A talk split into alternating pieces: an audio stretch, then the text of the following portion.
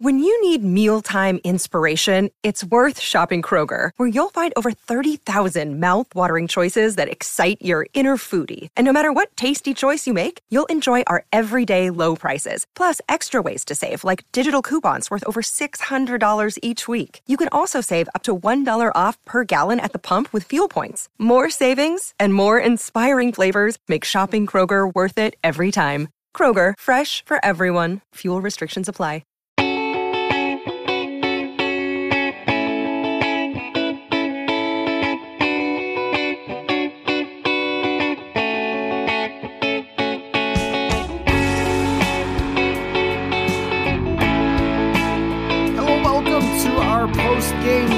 Minnesota Vikings definitely played a preseason game against uh, the San Francisco 49ers were the other team on the field when they played this game at US Bank Stadium, which people actually came to see on a beautiful Minnesota night. And if they were hoping to see anyone that will matter to the 2022 NFL season, they were not allowed to see those players. But they did dress up in their sports pajamas and run around uh, before the game, but not during the game. Uh, Pre game, they actually had all the starters get ready. They put on their uniforms and they warmed up and took snaps. And, and looked like if you didn't know what was going on to the fans, like there was going to be something that was going to happen with Kirk Cousins. And he was taking snaps from Garrett Bradbury and throwing passes to Adam Thielen. But when they announced the list of players who would not be playing, it was literally everyone. And if you wanted the Trey Lance, he's back in Minnesota. Everyone's here to see him. No, no, no. You didn't get to see any Trey Lance either,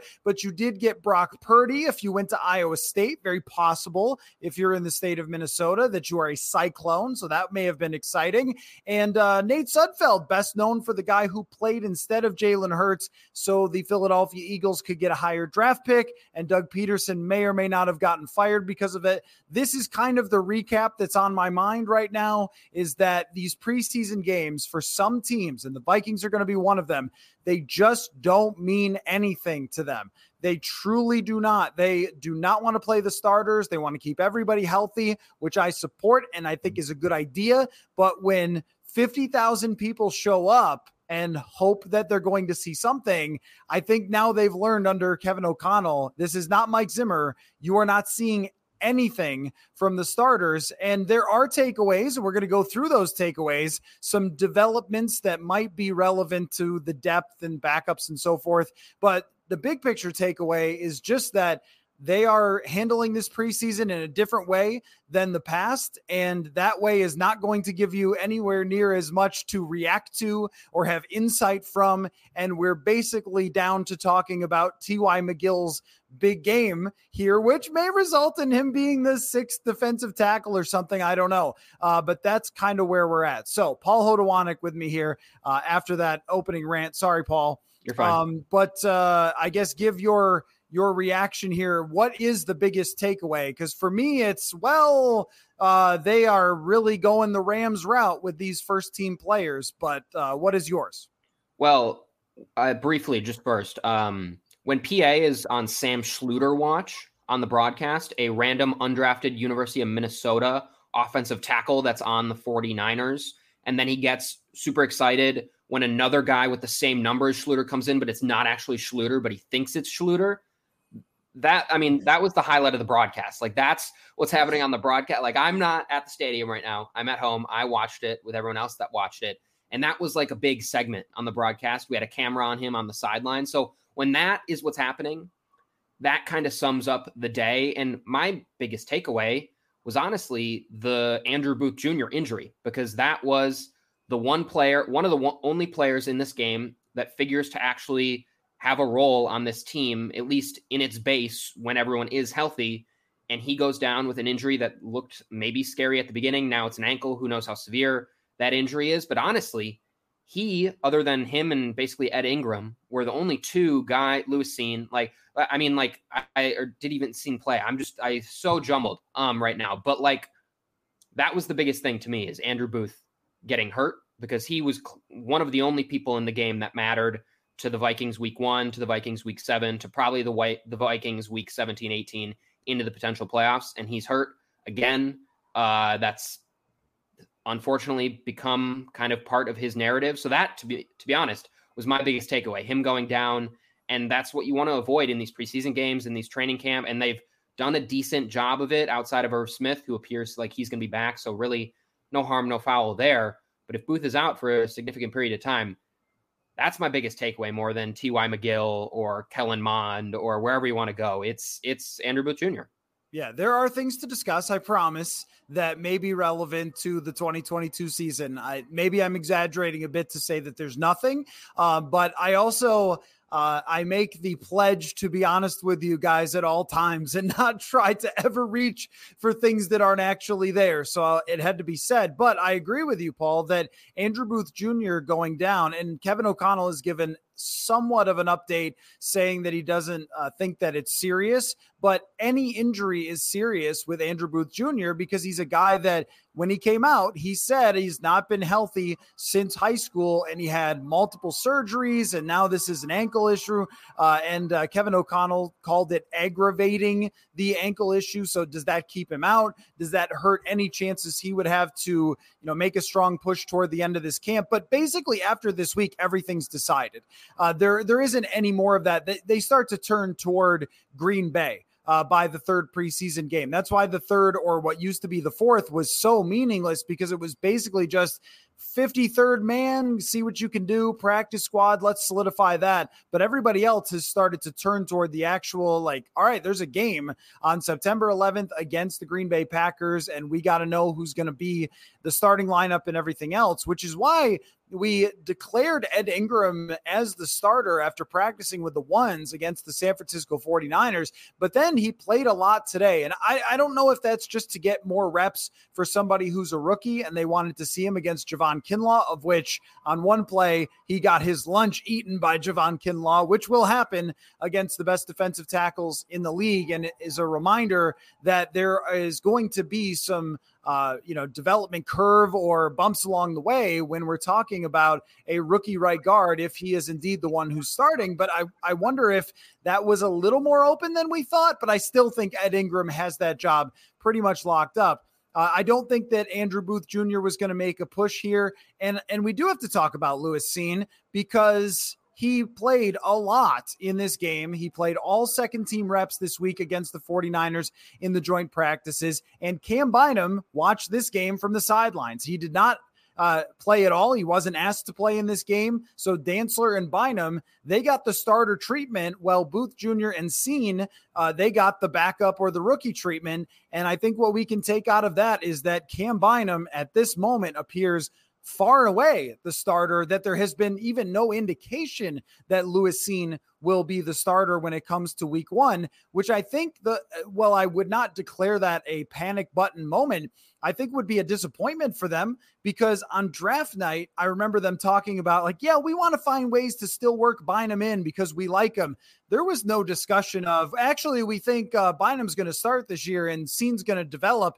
There was no talk of that. It was entirely, hey, Lewis Cine, he's going to be the guy. And I remember even asking Harrison Smith on day one, like, hey, what's it going to be like for you and this rookie to play with each other? And he kind of gave this, like, well, you know, I mean, we've still got Bynum back there. I was like, oh, come on, you know, you drafted this guy in the first round.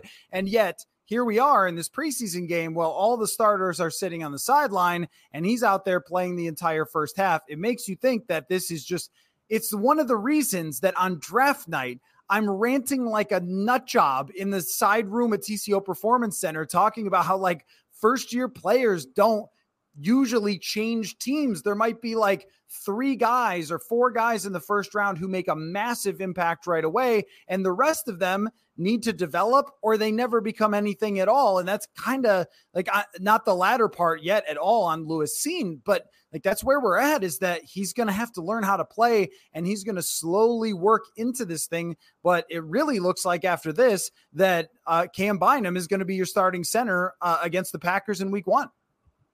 Yeah. And I'm, I, I think part of it is both Cine and Ingram, the two guys where maybe you would think would join that list of inactive players. They're both rookies. Uh, all the other rookies got a significant amount of playing time. Now, whether that's we just want to get rookies more time on the field and time just getting live reps. I think that makes a lot of sense. And if we're going to say that for Ed Ingram, I think we it at least needs to be then said for Lewis Cine too. I don't know if this means man they really need him to get reps because they think he's raw. It might just be hey we just want to get them more run. We want to get them time playing in US Bank Stadium. We want to get them time doing all these things. I mean Kevin O'Connell and the whole team went over to US Bank Stadium to kind of get a feel for it. Like O'Connell has been kind of big about going through the rituals and things like this to like get the team ready. I could see that happening with the rookies. You're just trying to get them more and more comfortable. So I still think that Cam Bynum's the starter based on what we're seeing. So that doesn't erase what we what you just said. I think it being the rookies that were the ones that were kind of on the bubble and were guys that are playing that kind of checks out for me a little bit. But yeah, I think the fact that your number one your number one pick from this draft isn't starting right away. I mean, usually your first and second round guys are kind of starting immediately. Most teams uh, are are doing that, uh, and you kind of had an opening there. And we talked all offseason about kind of Bynum's versatility and where he could go. And I think that had to be Plan A for them. Now, I don't know if this is a horrendous Plan B for them. Like this is a horrible way where this you just get your secondary player to develop. You're really talented guy from Georgia. All these guys from Georgia do really well. He seems like he has the mold of a guy who's going to do really well. None of the plays in training camp and really the preseason feels like he's getting just cooked out there where he like doesn't belong on the field. It's more been like, well, they're not really targeting him. Like we don't quite know. Uh, so I don't I don't know if there's like some of the traditional red flags where you'd say I think he's overmatched. This is like a Wyatt Davis situation or something like that's not happening for Lewis Cine. I think he's maybe just coming along a little slower, and I think that can be a good thing. But yeah, I would say it's probably not the plan they had in their head. Although I don't know if this outcome is the worst thing in the world for this team in the long run. Right. You always have to wait and see when it comes to young players because everybody works on a different development curve and timing and so forth. And Justin Jefferson, it could be brought up, though it's different circumstances. Uh, Justin Jefferson did not start week one. Um, there was no preseason, though, at that point. I imagine if there had been a preseason, Jefferson would have ripped people's faces off and then he would have started week one. And maybe they get a win out of one of those games and they wouldn't have had to wait until the Tennessee game uh, in 2020. But the fact that he's not getting first team reps, and I mean, with Booth Jr., I think there's a lot more reason to say, well, Dantzler had a lot more experience and played pretty well last year at times. And Patrick Peterson is not you know, you're not taking his spot. He's here for a reason. But with the safety position, uh, you know, Bynum is a fourth round draft pick who had a pretty good game or two when Harrison Smith was out, but not someone that was so good that they refused to draft a safety in the first round. So that's why I would more go, huh? Uh, what what's going on there exactly? And the thing about the new coaching staff is, if this was Mike Zimmer, he would have told us by now exactly why he's not getting first team reps. But we're just not going to hear that. When we discuss it with the coaching staff, it's everybody's doing great and everyone's coming along and everyone's developing. And so it's kind of harder to get answers on why a player might not get first team reps. So Cine was out there tonight, and you make a fair point that uh, he has not been tested a whole lot. There was one really great catch in front of him on actually a pretty legit throw by Nate Sudfeld, maybe the throw of the night that was caught. Zach Davidson. Uh, and uh, yeah, I think that you're going to maybe not be pimping so many home runs about Zach Davidson, but let's get no, to that in a moment no. and talk about the backup quarterback situation because I preface this by saying we didn't change our minds about things that will truly matter in 2022. And I will be steadfast in my position about the backup quarterback spot. Uh, but Kellen Mond did nothing to help his case. Sean Mannion was Sean freaking Mannion. He was exactly the same as he always looked. And he's going to be so mad about that box score because he should have had an 80 yard touchdown pass or whatever, 75 yard that he did not get because of Zach Davidson. But when it comes to Kellen Mond, you saw all the problems, all the reasons why reporters who are out at practice every day are saying, guys, I'm not sure he's winning this competition. He looks like he's slow on the reads. The decisions aren't very good. He gets under pressure and then decides that he's Brett Favre and can make some insane throw that gets picked off. He throws into double coverage down the field. He takes a sack that he didn't necessarily need to take if he knew where to go with the football. He you know, throws it into the ground and checks down on third down and nine in a preseason game. Like these things were not good from Kellen Mond, but they were also exactly what we've seen from Kellen Mond for two years. And I think that tonight might be considered like the last time we took that seriously. Like the idea that Mond was going to be this backup or someone that they could develop or anything like that. As of right now, I would say that the options for backup quarterback are either Sean Mannion and keep Kellen Mond as your QB3, which is fine, I guess, uh, or you just go outside the building. And the, my question would be outside the building for whom? Now, last year they went out and got Sean Mannion, and he's doing exactly the same things he always does. He's making some good plays, but nothing that's going to change your life. A lot of short passes, a lot of checkdowns.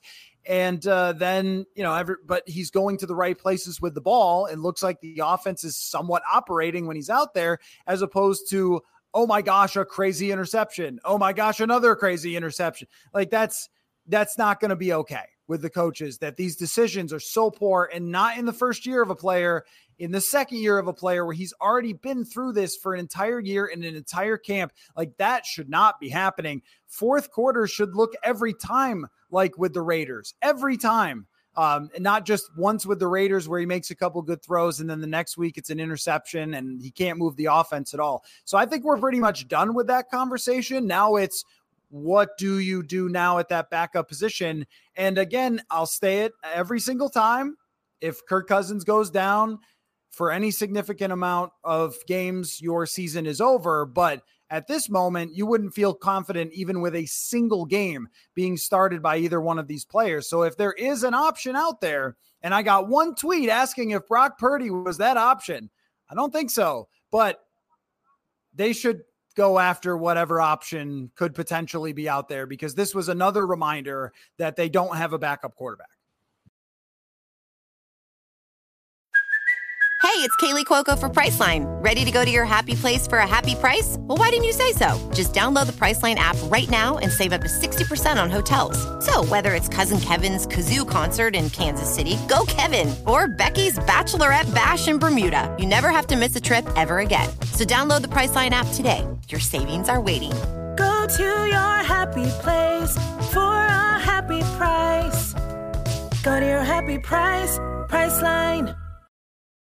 Yeah, I you hit the nail on the head there. I think already from Vikings Twitter and from the instant reactions that I've seen already published, one of the general consensus like points is that the Vikings don't have their backup quarterback on the roster right now.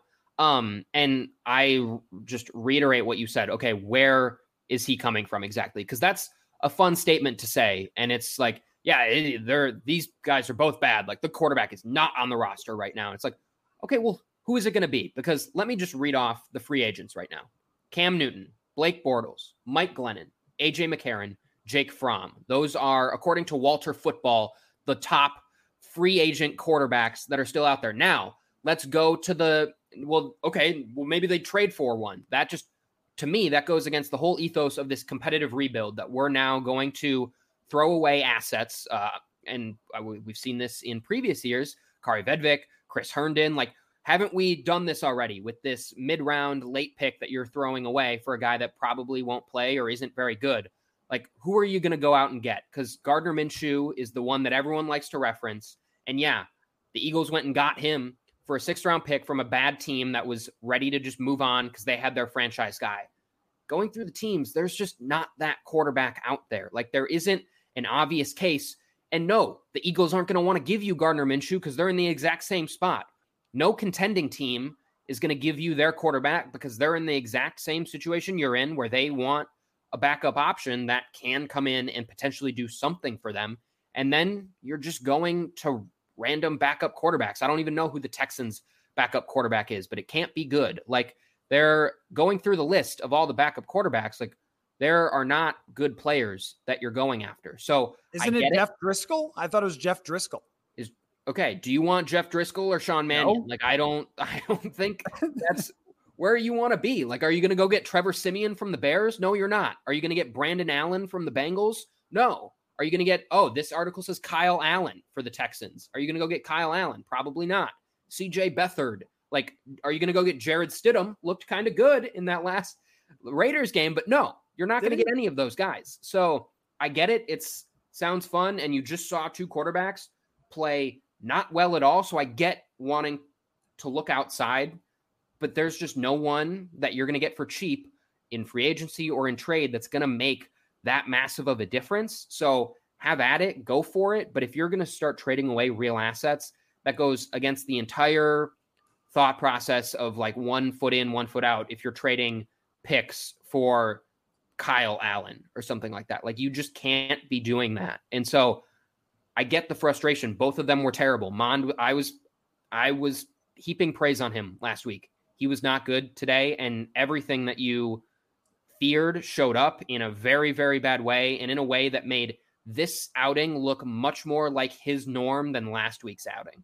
Like the things that he did being just very like just waiting in the pocket way too long, not having a sense of the rush. We've seen it with Kirk, like on certain plays in certain times. It was Mond on every every drop back. He was feeling it. He like just didn't understand where the rush was coming from and struggled just throwing up balls that didn't need to be thrown, like just all the bad marks. So I get it, but I just don't know where they're going if they're not going to find the quarterback on the roster here. So I just I just don't see that as a viable outcome at this point you kind of made your bed here. You didn't go in the draft and get one. You didn't go in free agency and sign someone better. And now you're kind of living with it. And I don't know if there's a, a way out. And there are few human beings in the world who are more adept at the Rams offense than Sean Mannion.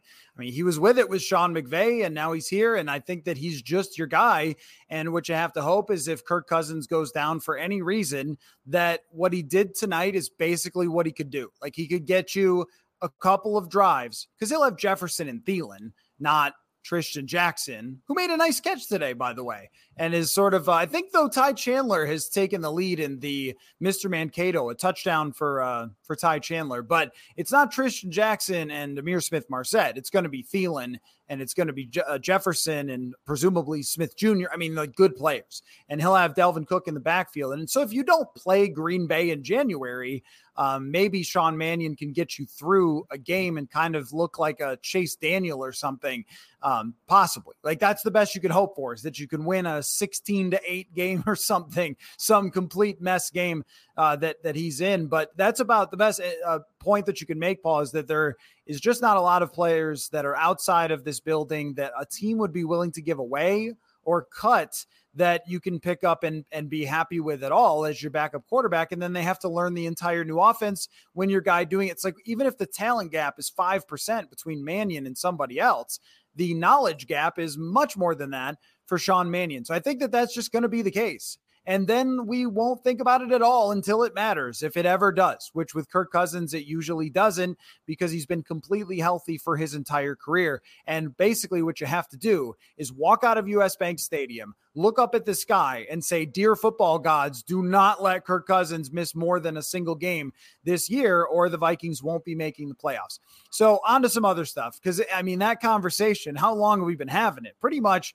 I mean, Trevor Siemian won some football games. That guy can actually play. But since Trevor Siemian left, we've been in this same spot year after year with the preseason where we go, and what if it's this other guy? And then it's not because being a good athlete doesn't make you a good NFL quarterback if you can't get the ball out quickly and you're just making mistakes all over the place. Um, so I wasn't surprised that what we saw or that there wasn't like a like a step forward because of the fourth quarter against the Raiders just because this is kind of who Kellen Mond is and it's hard to see that really changing. I totally understand why people always want to give young players the benefit of the doubt. Sometimes it's just who they are. And uh, Wyatt Davis is a good example of that. There's no reason to discuss Wyatt Davis. He came in in the fourth quarter of this game. Like clearly, it's just not there.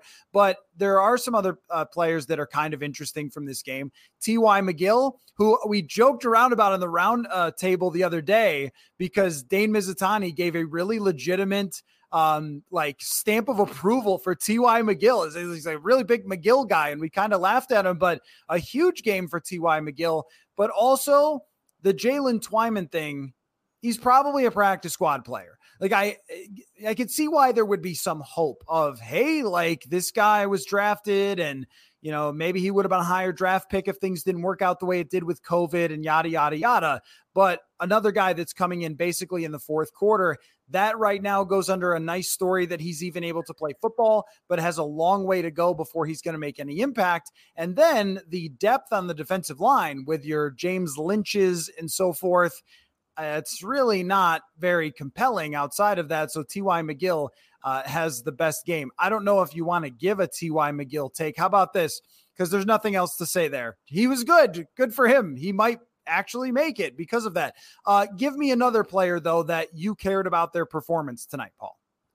I, I mean, kind of in the T.Y. McGill vein, just in the first couple drives, I thought Jonathan Bullard played decently well for another interior guy, which I think, again, just spells. I, I talked about this in the column I wrote last week, looking at all the 2021 picks. And I said Twyman looks like a practice squad player, and I got a little bit of pushback from that. And I think all you have to do is just look at where he's playing in relation to all the other interior defensive linemen, and he's behind just several guys. And one of them was Bullard, who played well in the first couple drives and had some nice interior pressure. And I think that's a spot, whether it's McGill or it's Bullard, where there's clearly a spot to be won there between someone.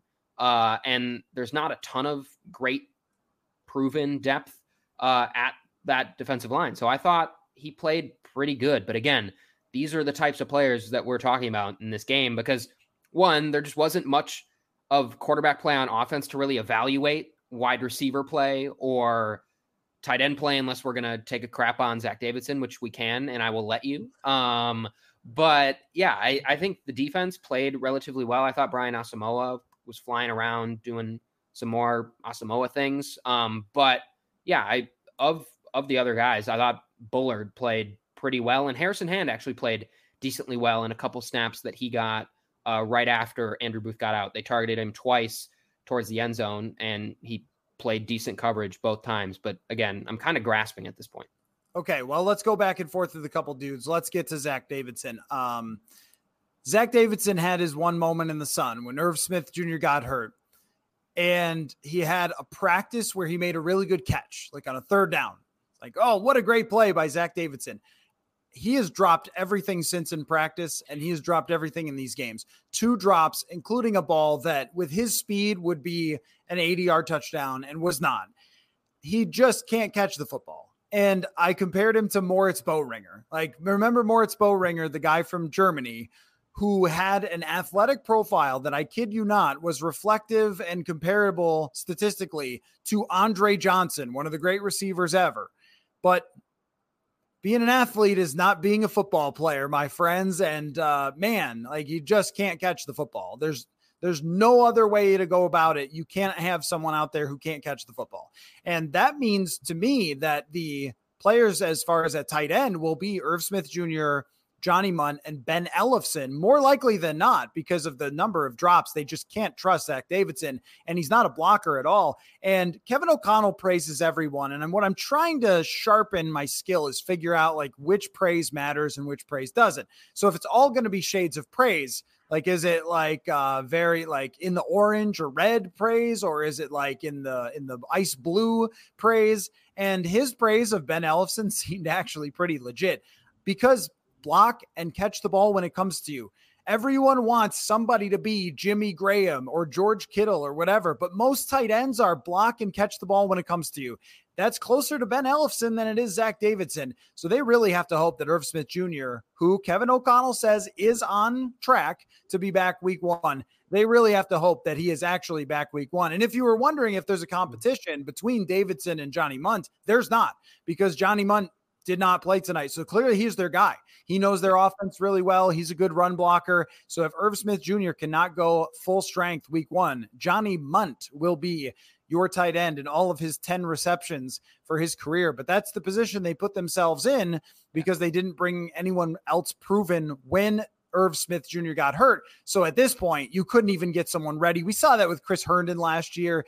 I mean, we all made fun of that trade, but year after year, they've gone out and gotten someone at the last minute, and it doesn't work because it's so hard to catch up when you haven't had any training camp. It's almost impossible. So, um, yeah, I think that the tight end position is pretty solidified now, and that experiment is over. All right, um, yeah. your next guy, Paul. I don't need I don't need you to because look, we all make bad Mr. Mankato picks, so I don't need you to like fall on the sword or anything. We all do that. I don't even remember who I picked. I don't remember who you picked either. Um, and again, I was taking a long shot in Zach Davidson, and for a moment, I felt great, and then everything regressed. Uh, but yeah, I think Ben Ellefson even got like in the like nine snaps that they like deemed as starter snaps, which just basically meant when Alexander Mattison was in, Ellefson was in on more snaps than Davidson was, and Davidson's drops just over and over are gonna are gonna come back to bite him. And they already have a downfield receiving threat at tight end in Irv Smith, so it's not even like you'd bring him in in some packages when guys are healthy. So that just like his his role is is not there. I thought other than getting eaten up by Javon Kinlaw the one time, I thought Ed Ingram played decently well in his quest for right guard. And I just want to like double down. Like, you think him not getting like one of the inactive spots isn't questioning the number one role? Like, do you think that has any merit? Because, I mean, it's kind of telling when he's kind of the only guy that you're presuming is a starter and he's out there. And so I thought he held up relatively well. I don't think the offensive line played particularly well, especially at the beginning of the game. And he obviously had the toughest assignment, uh, but I thought he generally blocked well and continued to kind of show the flashes of a guard that y- you feel comfortable playing right away. So I actually kind of like that he struggled against. We got to see him against a good player and he struggled, uh, and I thought he played decently well throughout. But I'd love to get your take on just what you think of Ingram and if this has any bearing on who starts week one. I'm gonna have to go back and look at the tape, Paul. I hate to say it to you that way, but it is truly difficult at the game to tell how a right guard played unless he's getting killed. Which in previous years it was pretty obvious about Very the right easy, guard. Yeah. So I guess I would say you only really notice them uh, when there's a problem. So we will have to go back and look at that, or just you know see what PFF thinks of it, honestly, because they're looking at every play and grading it. Um, so we'll take a look at that and go through some of those grades. But I don't. It just ran through my mind like, gosh, he's playing a lot for yeah. somebody who we think is locked in. So I, I'm always kind of on any of these things second guessing myself. Like, is that right? I already kind of jumped to the conclusion because he played so many reps against San Francisco, but Jesse Davis was hurt the second day. So is it possible that he was banged up and they didn't want to do that? But they were already working Ingram into those first team reps. Maybe this was kind of a test of like, we're 90% there, get us the rest, last 10%, Ed, and then uh, we'll see. But I would be surprised if that does not come to fruition and he's the starting right guard. I don't think one time getting thrown by Javon Kinlaw, who's a first round draft pick, I don't think that one play is going to influence them so much from where they already stood. Uh, Ihmir Smith-Marsette is an adventure. I have to yeah, say that was the next uh, one of the uh, fun players, entertaining. It's either really good or really bad, and fumbling on the punt. They don't have a punt returner. Marcus Sherels. I have Marcus Sherels' phone number. Maybe I should text him. I had him on the show once a few years ago, and uh, he is. Um, I mean, he's the best. He's like a super fun guy to talk to because he built this really cool niche as being a gopher, as this great punt returner. And we always kind of used to make fun of it a little bit, like, oh, there's Marcus Sherels again, punt return. He was amazing. Like he averaged 15 yards a return for a whole year. I, I mean, his. I looked this up. His average for his career was better than anyone has done since, even in small sample sizes. Last year, I think Dede Westbrook got to eight yards a return. Marcus Sherels was like 12 for his career. And so they have never found anybody since. Smith-Marsette is the only guy they've used. I think that needs to change, that they need to throw some other guys back there and give somebody else a shot because I don't think you can simulate it in practice. You have to figure it out during the games. And at this point, he's muffed one, he dropped the kickoff, he uh, you know, got fumbled on a punt return. Like you can't have these things and made a bad decision on one where he should have uh, called for a fair catch. Cannot have that stuff. Kene Nwangwu is clearly going to be the kick returner, so no concern there. As a wide receiver, he's made some nice plays but I still feel like Bisi Johnson is going to be the more trusted of the two wide receivers. That despite Smith-Marsette's entertainment value and clear skill, I mean, on the other punt return, he like juked out a bunch of people, and you could see like, or was it a kick return? You could see like, oh yeah, no, it's definitely there with some of his explosive skills, but can you really trust that and trust him to be in the right spots? I thought even the best pass of the day by Kellen Mond was in that first drive when he was rolling out and he stopped. And instinctually, Bisi Johnson stopped with him in the right spot to make a big catch. And Kirk Cousins has talked about this before. He just thinks that Bisi Johnson is a really like instinctual and smart player. That's going to be ahead, I think, of somebody who just has the higher ceiling. Um, but Smith-Marsette, I mean, he made a great catch in practice the other day. Like he has the talent, but I think he's a guy that needs to continue kind of developing where Bisi Johnson is more of an established NFL wide receiver who just doesn't have a super high ceiling. But I thought this game was kind of evident of what both receivers are. Yeah. And I think it kind of generally follows how coaches normally approach these like depth positions. I think fans love the high upside and the like big splash plays, but I think generally when teams are talking about their fourth, fifth wide receiver, they just want a guy that if they have to put him out there, they like know is going to do the right things. And like I think that can probably be extended to the backup quarterback potentially, but um at wide receiver, I think it's just like are they going to run the routes correctly? Are they not going to mess up what the other parts of the offense like are they going to mess up the plays by where they're running? Are they going to fumble the ball? Like can we trust them? And I think Bisi Johnson is firmly ahead of Ihmir Smith Marsette in the can we trust them realm. Uh, now, is he in the like who is more fun? Clearly not. But I don't think that's really what you're looking for in a wide receiver four. You're looking for a guy who, if he's in on third down, is going to stop in that zone and catch that ball there. It's like he's he's just going to be the smarter player. And I think right now that's clearly Bisi Johnson. And so I see the argument of a coach just wanting that type of player to be kind of how you're rounding out your roster. And I think that's why he he will be ahead of Ihmir Smith Marsette. Like I think uh, obviously Smith Marsette's going to make the team, especially if they're going to rely on him at punt with the punt return duties. Like he has a built-in job right there. Uh, but in terms of getting actual reps on the field, running routes, it feels like Bisi Johnson's going to be ahead of him. And he was ahead of him in the first preseason game. He was ahead of him in the second preseason game in terms of like the snaps with the starters and just looks like the more NFL wide receiver than Ihmir Smith Marsette does. Now, two years down the line, Ihmir Smith Marsette very well and probably will be better than Bisi Johnson. But in this moment for this team, when you already have three guys you feel pretty solid about, like Bisi Johnson is probably how you want to round out that room and not a complete unknown or like kind of firecracker fourth option that you just don't know what's going to happen on a given play because he he may go to the house, but he might fumble it or just do something completely stupid. So I think that was the perfect breakdown, Paul. I mean, a very serious and extensive breakdown of Bisi Johnson via Ihmir Smith Marsette, which is where we're at right now yes, in this preseason, which was going to be my last question, too. Actually, I got two more. Okay. Uh, last one is is there anything else to find out here? I mean, we have the third preseason game coming up against Denver sometime, uh, and that will absolutely happen. And it will probably be just like this. And it will probably be just like the Raiders game, where we're looking for maybe some guy like a T.Y. McGill who surprisingly has a good game. And five years from now, someone will joke like, "Remember T.Y. McGill in that one game?" We're like, we were we're up in the press box here trying to figure out like why he's called Ty, and someone is supposed to ask him after the game. So I guess we'll find out because his name is like Tyrone Carlton. So why is it Ty? I don't know. Uh, but that's that's like the things we're talking about with this preseason that it just has not had that one storyline. And people tried to make it like trade Mattison, And then Mattison comes out with a 13 yard run and is just like, yeah, folks, poor Alexander Mattison's out here tweeting, like, guys, stop ripping on me. I'm still better than Nwangwu and Ty Chandler, which he is at this moment. Um, Chandler, though, certainly showing once again that he's got some potential for the future. And I think he and Nwangwu both do, but that's not going to impact right now. What else is there to find out? I think we're pretty much set.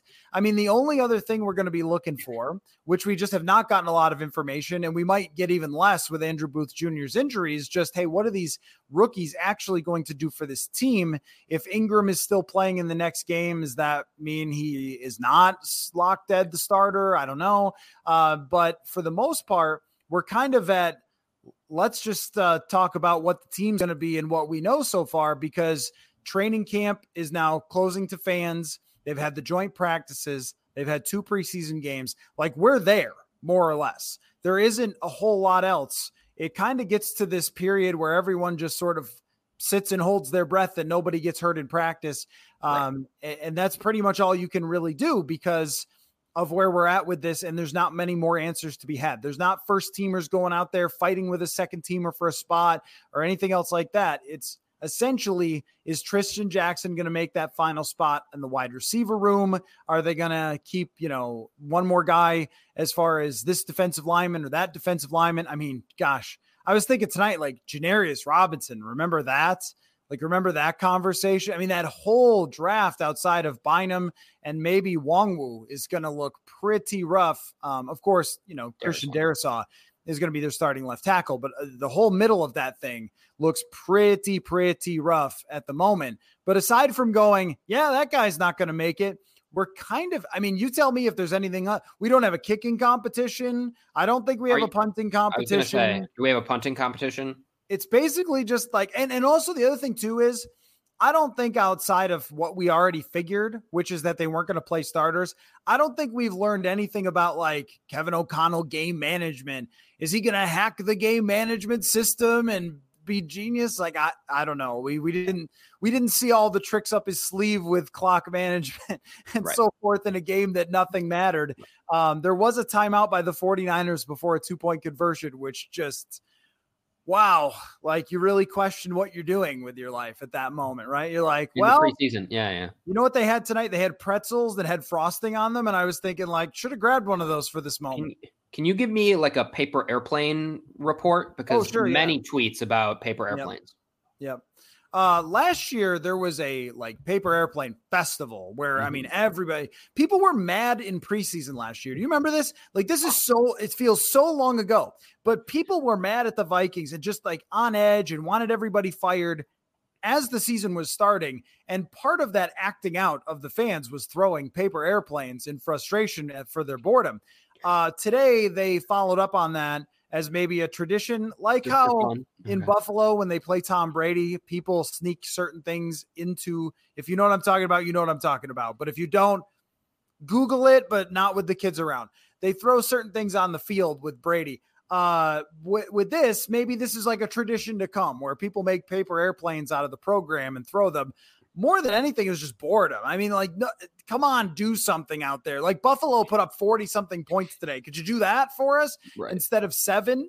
Uh, you know, none of this matters, but the people who showed up to the game did not get any sort of entertainment product, which was actually going to be the last question I had for you for the show is just, do they need to do something here? Like the NFL preseason has always been bad, but it used to be, hey, well, Kirk Cousins, I mean, remember his first game was against Denver in the preseason. First drive, throws this fantastic touchdown to Stefon Diggs. There's your commercial for the 2020 or whatever it was, 2018 season. What a throw from Cousins to Diggs. That's exciting. Now that you're not playing any starters, except for for whatever reason, Belichick and Andy Reid, like dinosaur is going to dinosaur. But right. if you're not playing any starters, 90% of the league, I mean, should they just do scrimmages inside the stadium with other teams? That aren't tackling? Should they just have like a team event where fans can show up? Can I mean, what can we put?